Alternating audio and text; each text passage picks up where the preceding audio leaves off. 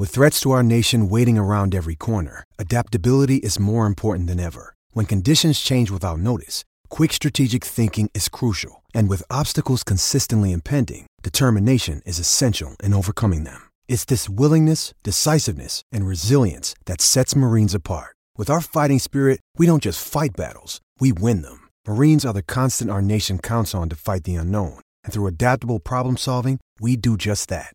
Learn more at marines.com. Here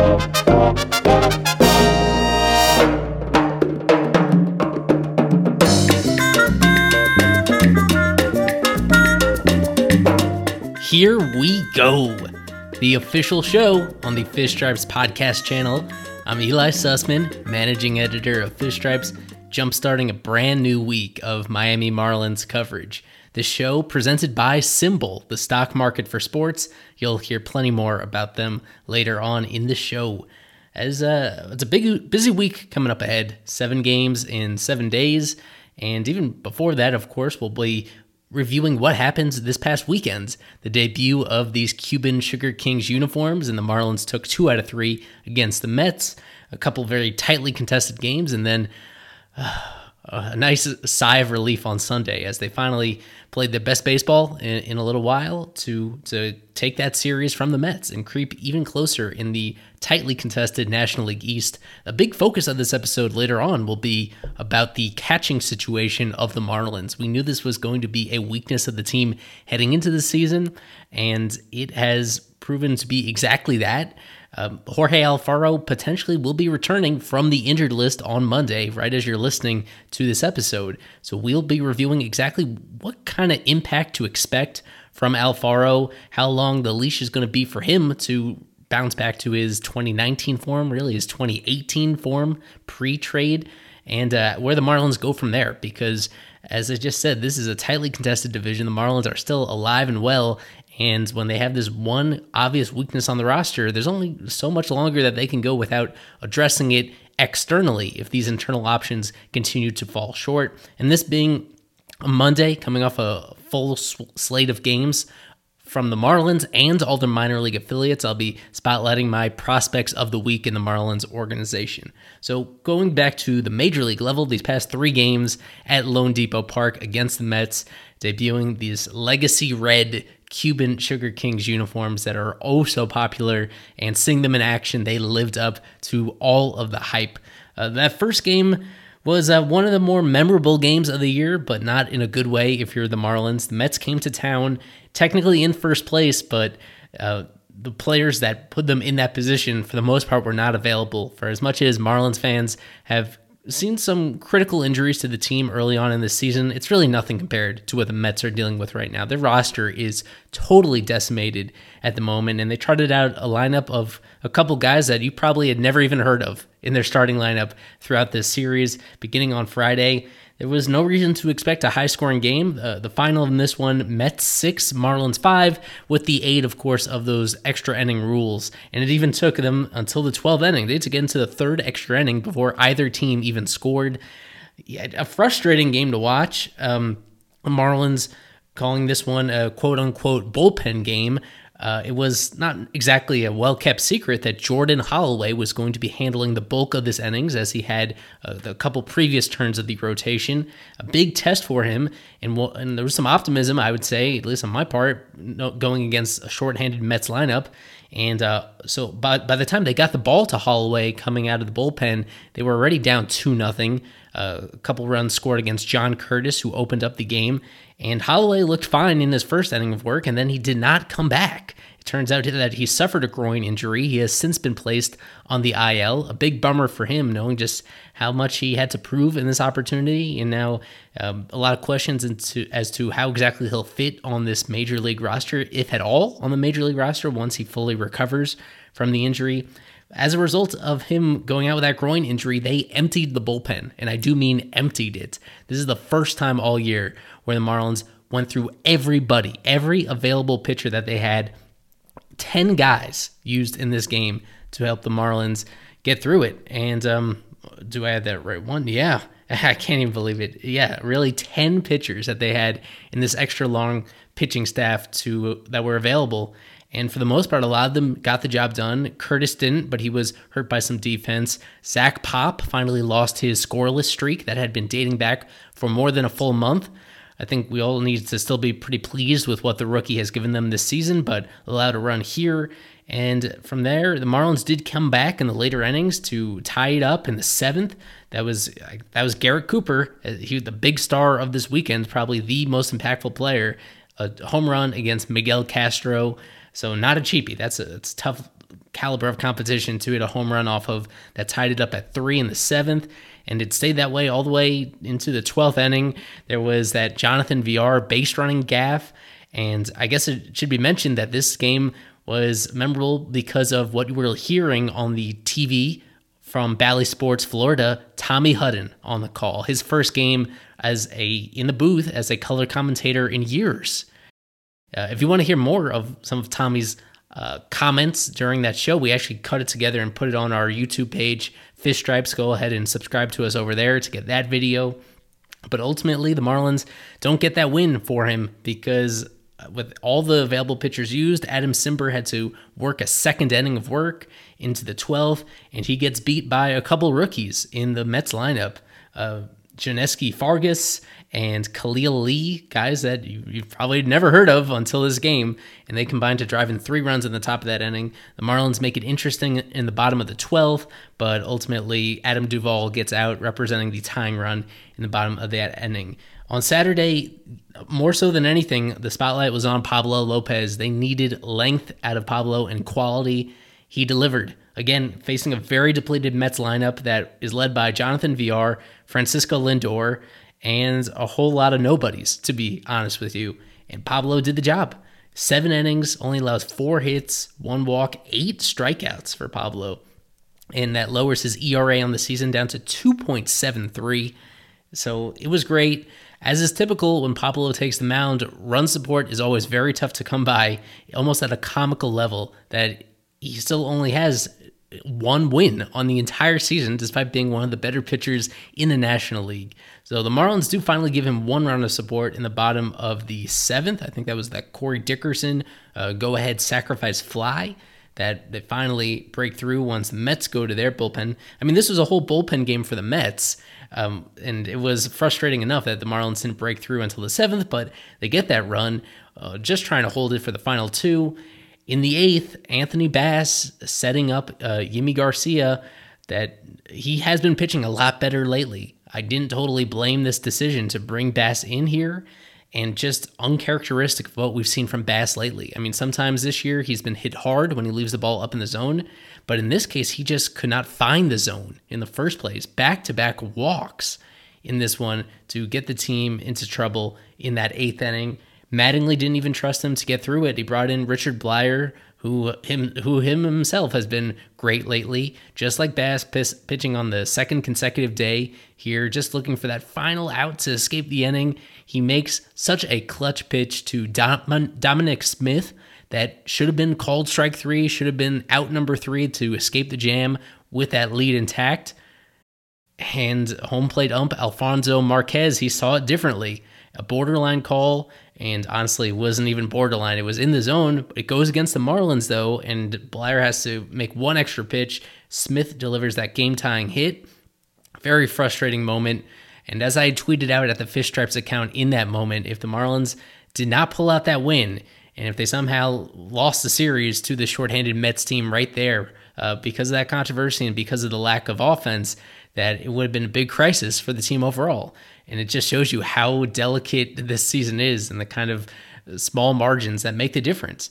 The Marlins do wind up winning this game. Uh, Yimi pitches a scoreless top of the ninth, and then in the bottom, Garrett Cooper delivers again. Payoff pitch coming. It's a fly ball out to deep left center field. Garrett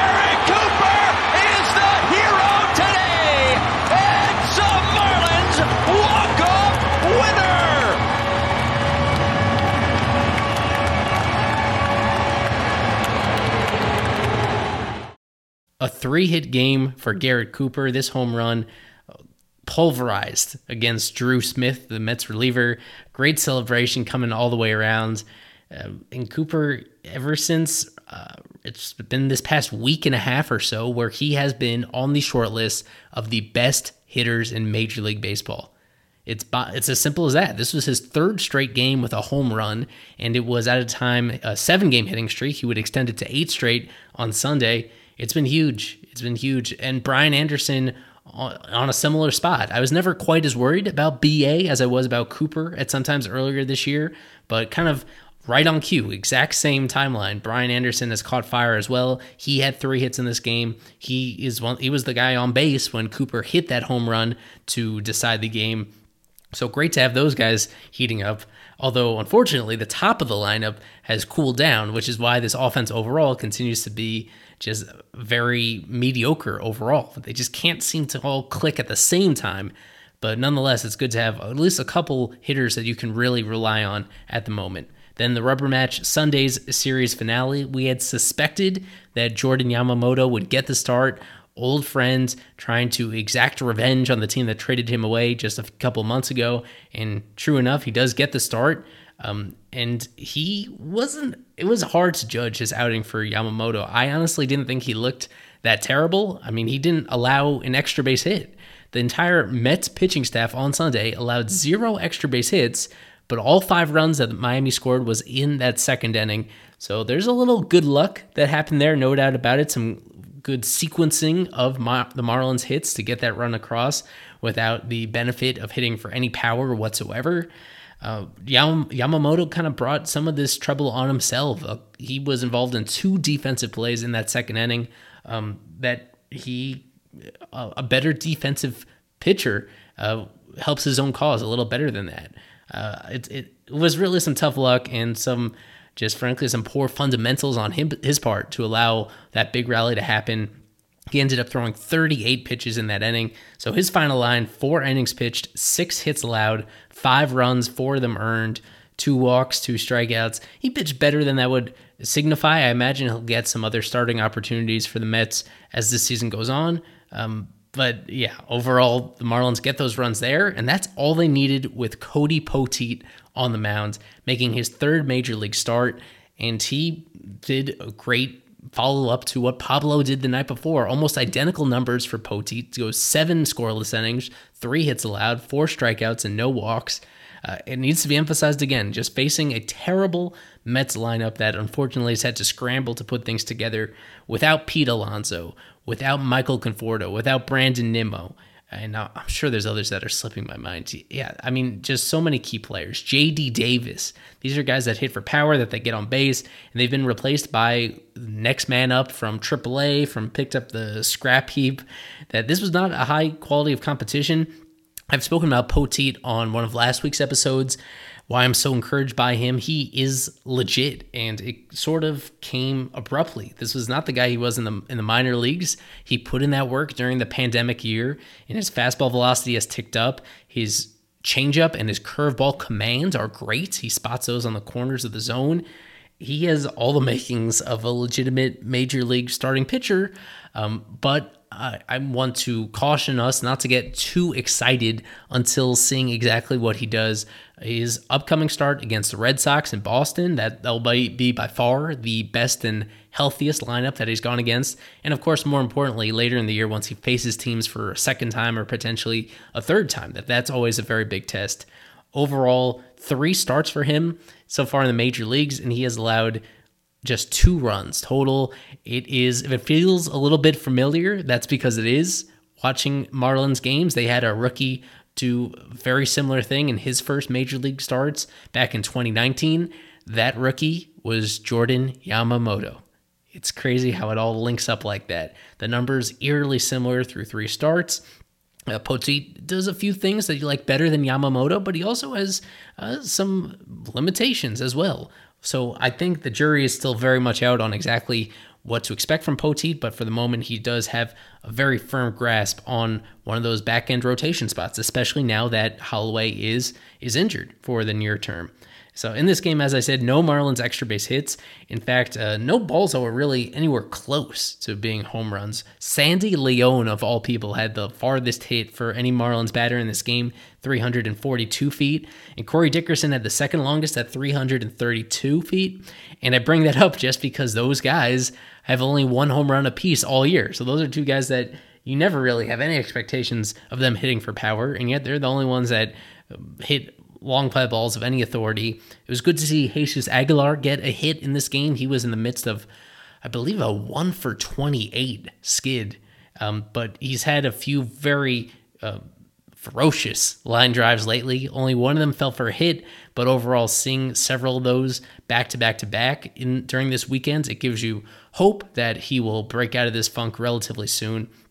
Garrett Cooper extended his hitting streak. The infield defense in this game was great. Um, that's one thing to keep in mind when looking at Poteet's final line. He was allowing a lot of balls in play, and his teammates were picking him up. That infield defense has been a strength of this team throughout the year, and I expect that to continue. And finally, I can't record any podcast with at least shouting out Anthony Bender. So he's the one that finished this game off with a four run lead. He continues to be incredible. The, the arm side run that he gets on that fastball and his ability to spot his slider and get chases out of the zone with that pitch. It's no surprise to me that he still has a flawless 0.00 earned run average this deep into the year. I mean, the sample size is growing. He's been up for almost a month at this point and showing no signs of slowing down. Uh, Cuban Heritage Night was on Saturday, very fitting to align with the City Connect uniforms that they wore. And at that time, it set a record for their largest home crowd that they've had this season. Nearly, I think, slightly over 7,500 fans in attendance. We had our photographer, Denise Sosa, on hand. You could see some of his photos from that game um, on our website, fishstripes.com. We'll put it even in this podcast article so you could behold some of the sights of that beautiful contest, both on the field and in the stands. Then on Sunday, they kind of one upped that. Even without any special giveaway, they didn't have the Alfaro bobblehead giveaway like they did on Saturday. They didn't have a special Heritage Night tie in, and yet attendance was nearly 8,000 on Sunday According to loanDepot Park, they were completely at capacity under the current limitations. So great to see that turnout, both from Marlins fans and from Mets fans. You need to give the Mets a lot of credit for being the big draw in this situation. And they saw the Marlins get a rare, easy win there on Sunday, improving to 22 and 24 here, 46 games into this season. We take a break to remind you that this is a partnership between Fish Stripes and SimBull, the stock market for sports. Now, over two months in partnership with SimBull, sponsoring this podcast.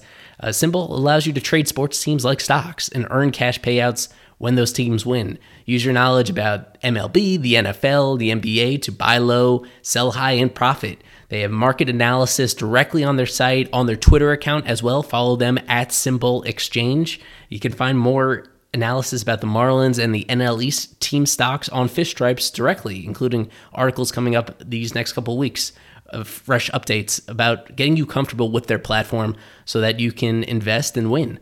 More than 2,000 plus early adopters are already building their portfolios with SimBull. www.simbull.app, simbull.app that's where you go to create your free account. You could click the link directly in our podcast article or in the podcast description. Use that promo code Fish Stripes, all one word, Fish Stripes for a $10 deposit bonus. Current Sim Marlins share price is $29.01. Promo code Fish Stripes, $10 deposit bonus to help build your portfolio and get started with SimBull. Invest in what you know. Invest in sports.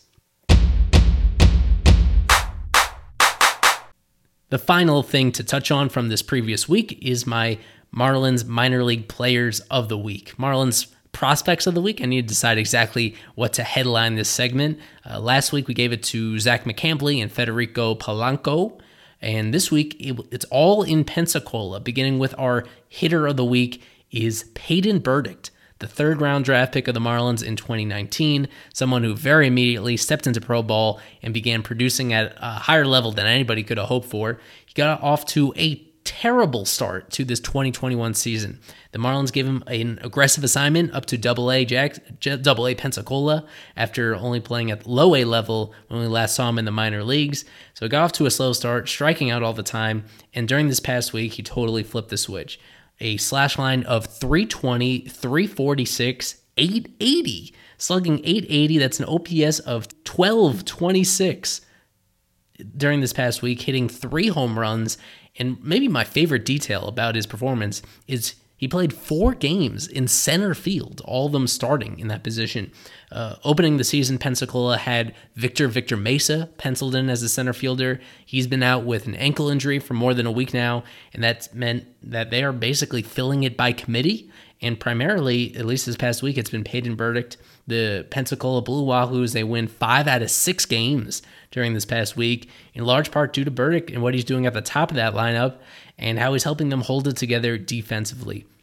An honorable mention has to go to Griffin Conine, son of Jeff, of course, who over the last two weeks combined, I think you might have to say that he during that span has been the most impressive position player in the system. So, uh, kind of tough luck for him just based on how the calendar cuts it off. But during this past week, he also homered, I think, three times as well, and uh, including one on Sunday. He is really into his own. A lot of similarities, I would say, to Peyton Burdick in terms of offensively, where he'll draw his walks, he'll hit for power, but he's also prone to strikeouts as well. Um, most of the games this week, Griffin Conine played in the field, but also used a designated hitter at times. A, a, good week for Beloit in the same way that it was for Pensacola. They end up winning their series to get over the 500 mark.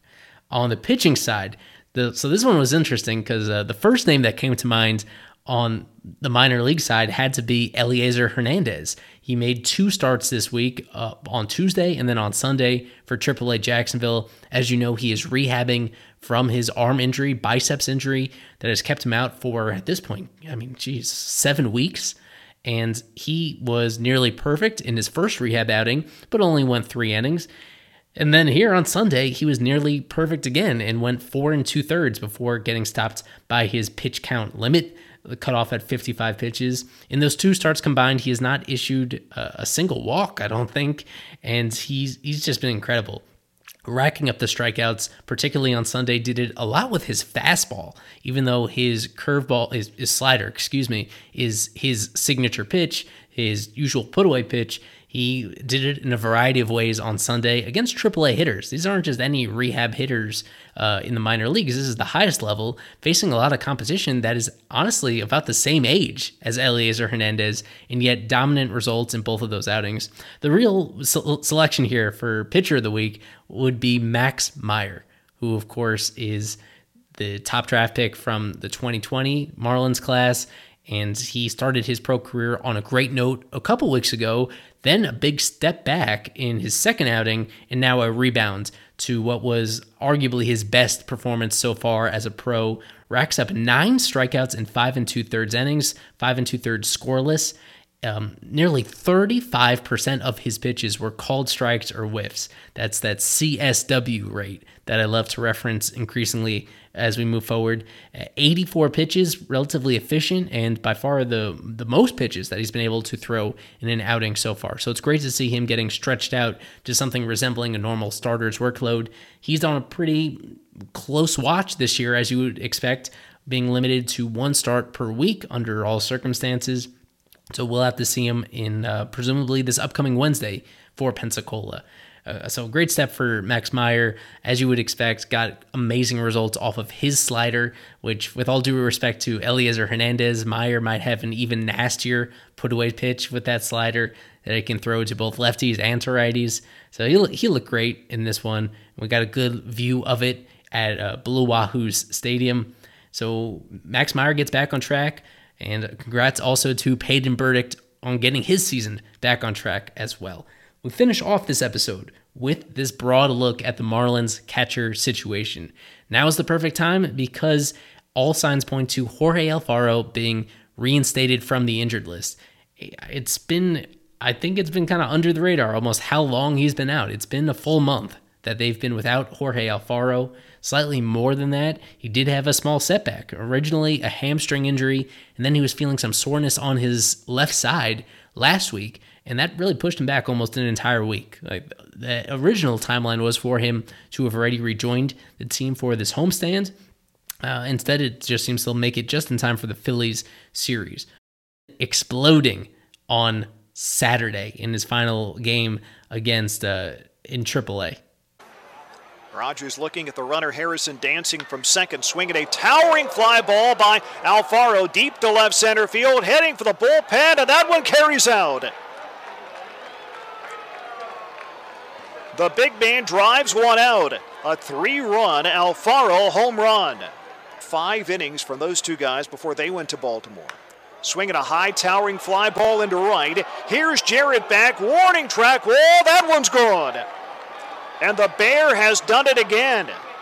Two no doubt home runs for Alfaro. One of them pulled, one of them to the opposite field. That's the kind of power he has. He has always had that. There's never been any doubt about it that he is some of the best raw power of, of anybody in pro baseball and probably more than anybody else in the Marlins organization at any level. You love that about him.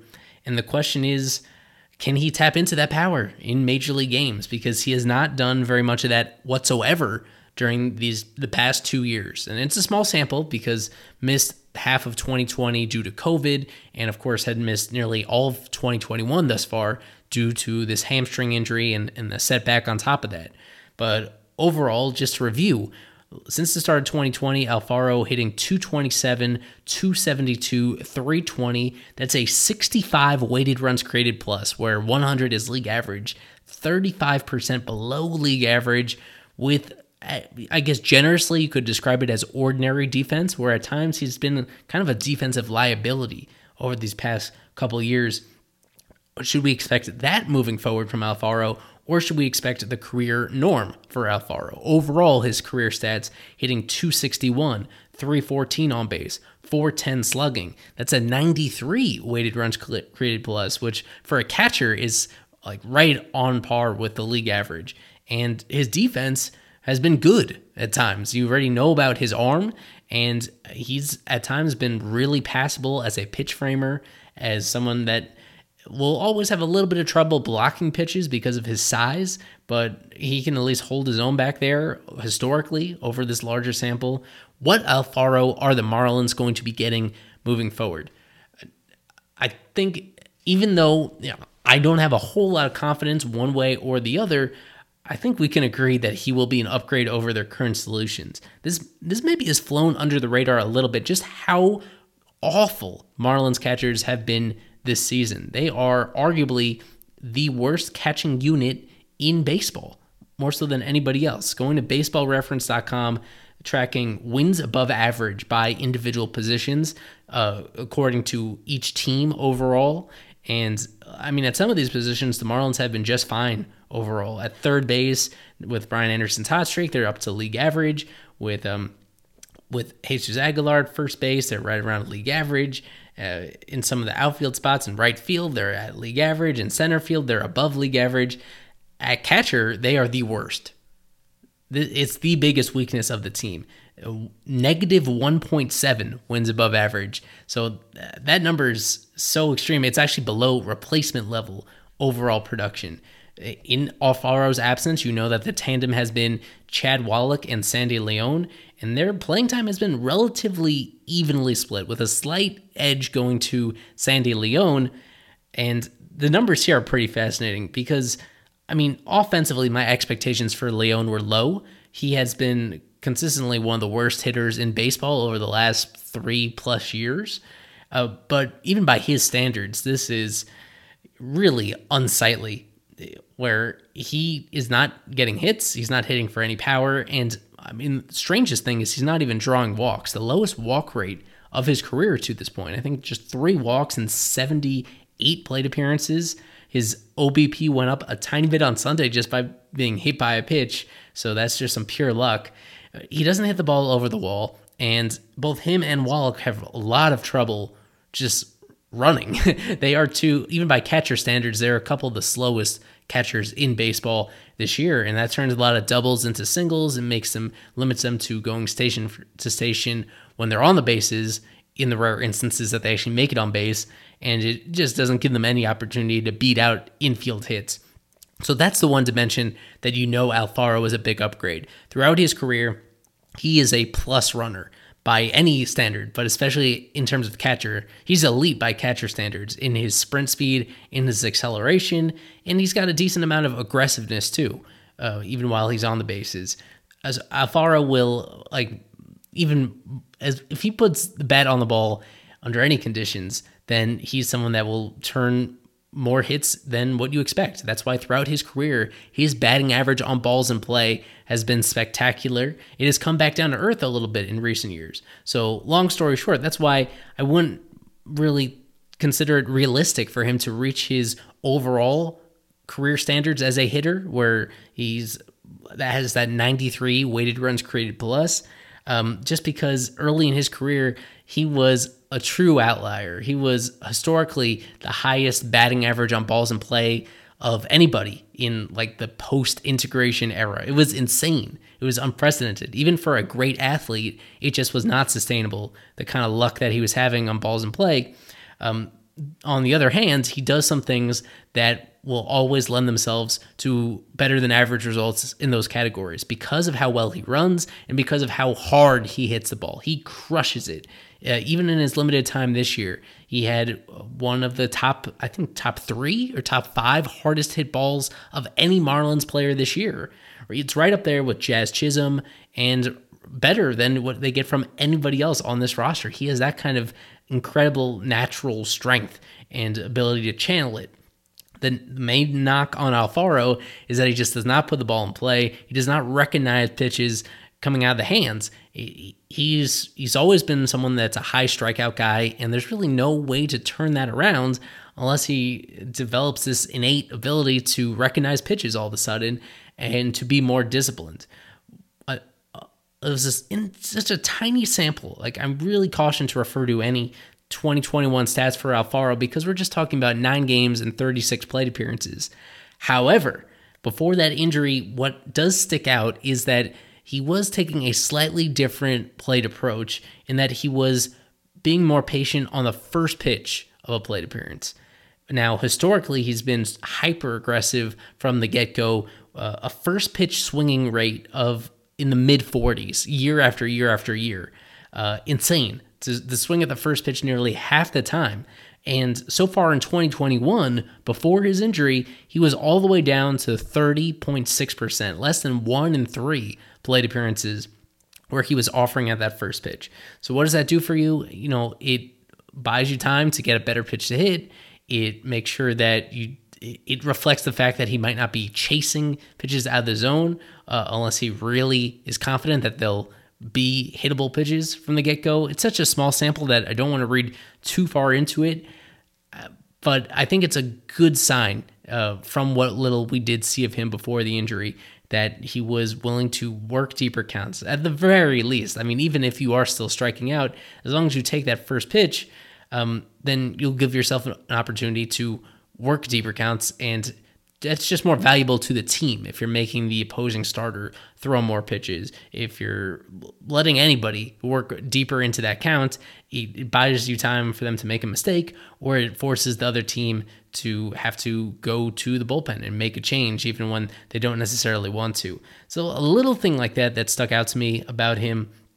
And the other, the other side of this is just figuring out how much of an upgrade he represents over what they currently have with León and Wallach. So I already mentioned León as a hitter. It's been a disaster, even if you had no expectations going into it.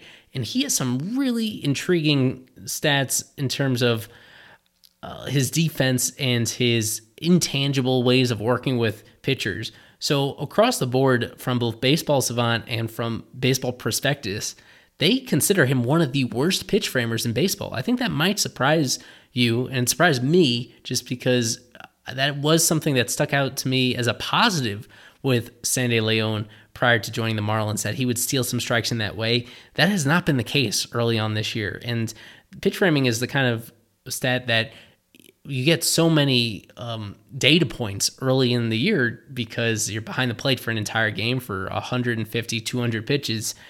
So we have a pretty big sample, thousands and thousands of pitches that León has caught already for the Marlins.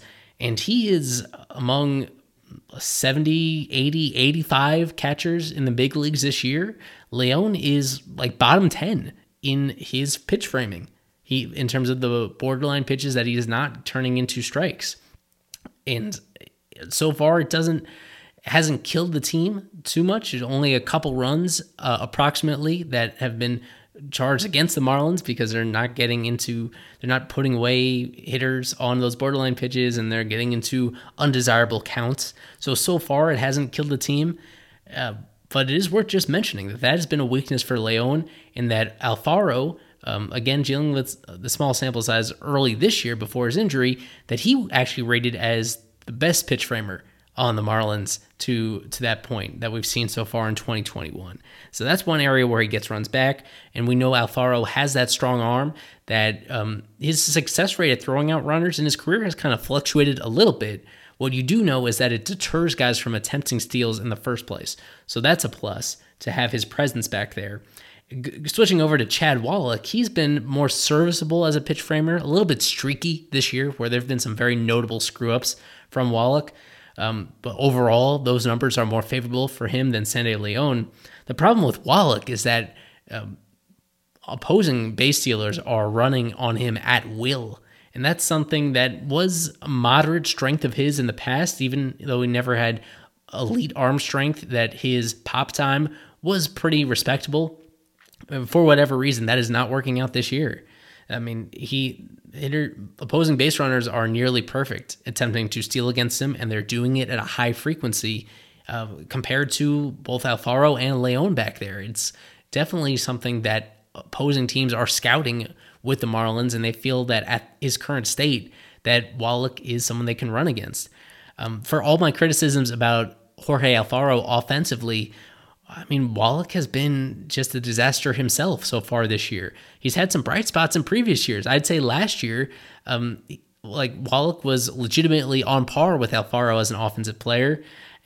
But this year, there's just nothing to like about Wallach. He is not hitting for power at all, and that's something he's done occasionally in the past. Uh, the more concerning thing is how much he is swinging and missing at balls in the strike zone. Like even though he is getting some pitches to hit, he's batting near the bottom of the lineup. There, that there's really there's no reason why opposing pitchers wouldn't want to challenge him, and they are doing it, and he is not taking advantage of it. His swing and miss rate on pitches in the zone it's one of the worst in baseball. Out of hundreds and hundreds of hitters that have had equivalent playing time to him this year, it, it's a big issue, and there haven't really been any signs whatsoever recently that that is going to turn around. This is something I believe I referenced. If I didn't reference on a previous pod, I certainly did on our other platforms. That the way this should play out is um, it's hard to split hairs between Wallach and León and say which one is the weaker link because they've both struggled. They've both been bad this year. But what I would expect is that you see Chad Wallach get optioned to AAA. Some of this really all this comes down to the contractual situations where León is far enough into his major league service time that if the Marlins were to DFA him, and if he was to even make it through waivers, which is highly likely, that he would still have the right to elect free agency and collect what remains of his salary, which is about twice the league minimum. That once he got called up to the majors, he was entitled to a prorated portion of $1.25 million this year. If the Marlins are at all concerned about their finances, and, and I mean, by all indications are, they that is a very like important consideration for them when making any sort of move that León should be safe because if they're going to be paying him anyway, then they might as well pay him for him to be on their team and in their organization. Uh, the other very curious stat that I dug up that I think is more, I wouldn't put too much stock into this, but including Sunday, Marlins pitchers have a 2.88 ERA this year when throwing to Sandy León. And that's over a sample of 172 innings. Just like to put that into perspective, it's imagine one pitcher working 172 innings with a 2.88 ERA. You would say that guy is an ace, that he's one of the better pitchers in the league. I mean, that is basically what Sandy Alcantara has done, dated back to the middle of the 2019 season. Basically, everybody turns into Sandy when they are pitching to Sandy León. Sorry for the confusion there, but you, you see what I mean that with León catching, Marlins pitchers have a 2.88 ERA. With Chad Wallach, it is about seven tenths of a run higher, a 3.57 ERA. Still very good, but that's a significant difference. And then with Jorge Alfaro, so far this year before his injury, it was a 4.15 ERA. There's a lot of noise with these numbers. Um, as I, I, wish I could give credit to uh, who pointed it out to me on Twitter that of course, Alfaro's sample was at the very beginning of the year when Don Mattingly was having some trouble uh, distinguishing what pitchers belonged in which roles coming out of the bullpen. So that led to some inflated numbers because Alfaro was catching the majority of those games early on, and he was and this that falls on Mattingly more so than Alfaro. I don't think there was anything in particular that Alfaro was messing up. Um, just to point fingers briefly to someone like Anthony Bass, I don't think it was Alfaro that made Bass struggle so much um, during his first couple save opportunities with the team. So there's a lot of noise there. And if you dig into the split, even though there's that pretty decent range in opposing ERA, the peripheral numbers are pretty similar across the board in terms of strikeout rate with León behind the plate. It's identical to with Wallach behind the plate. In terms of walk rate, it's about the same. Home run rate, about the same. And what was working against Alfaro early on is that uh, pitchers were allowing way more home runs with him behind the plate. For whatever reason, when Sandy León is behind the plate, the Marlins fielders turn way more double plays than in other situations. Sandy doesn't really have any control over that. I think he's only been involved with maybe two of those double plays, plays at the plate that he was making. So for the most part, that is out of his hands and into his teammates' hands. So a lot of randomness going on there, even in a pretty big sample. With that being said, the fact that good things seem to happen with Sandy behind the plate, uh, that's just another reason why the team would be motivated to hold on to him for the time being. So Wallach would go down to AAA. And a final note on the catching situation is the question of if both León and Wallach are not getting the job done, when does the team consider something um, go to the next man up at AAA Jacksonville, Brian Navarreto. You remember him very briefly in the majors last year, finally made his major league debut. They brought him back during the offseason uh, after he kind of cleared waivers. He went unclaimed by other teams. They had opportunities to nab him, and now he is off to an awesome start offensively in Jacksonville. Um, where entering Sunday hitting 324 with a 1078 OPS, three home runs, seven total extra base hits. That's 10 RBIs in 11 games played at the AAA level. He had never played at AAA before. He is uh, significantly younger than both Alfaro and Wallach, and certainly younger than Sandy León. So this is his age 26 season. Historically, not a whole lot of reason to trust that he's a great offensive player. Uh, in the minors with the Twins organization and briefly with the Yankees organization, he was a poor hitter, didn't show a ton of power. Uh, but respectable contact skills at the very least, a better athlete than either León or Wallach when you're talking about uh, being useful as a base runner. So if he keeps this up for another few weeks, then I think it becomes an interesting conversation, um, depending on how much he does continue hitting. Um, his track record throwing out base runners in the minors is exceptional. A career 47% caught stealing rate that has not transferred over yet here into 2021. So, so Navarreto is a guy to keep your eye on, but his long track record is not all that inspiring. So I wouldn't get your hopes up too high, but there does come a point where he may force his way up into the major leagues. That will do it for this episode here of the official show. Eli Sussman here.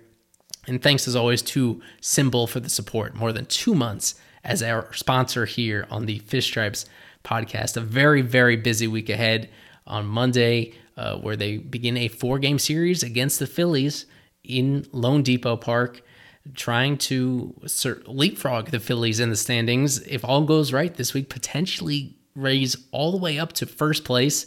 Uh, from following the team this season, I think what we've seen is that when when they just seem on track to finally break out and get over the hump and emerge as a consistently good team, there's one step back. So that's kind of my mindset moving forward that I think you need to be prepared for less than perfection from this team, even if they are in a stronger position entering this series. Our series preview, uh, Nicole Cahill will have her article up on Fish Stripes on Monday morning.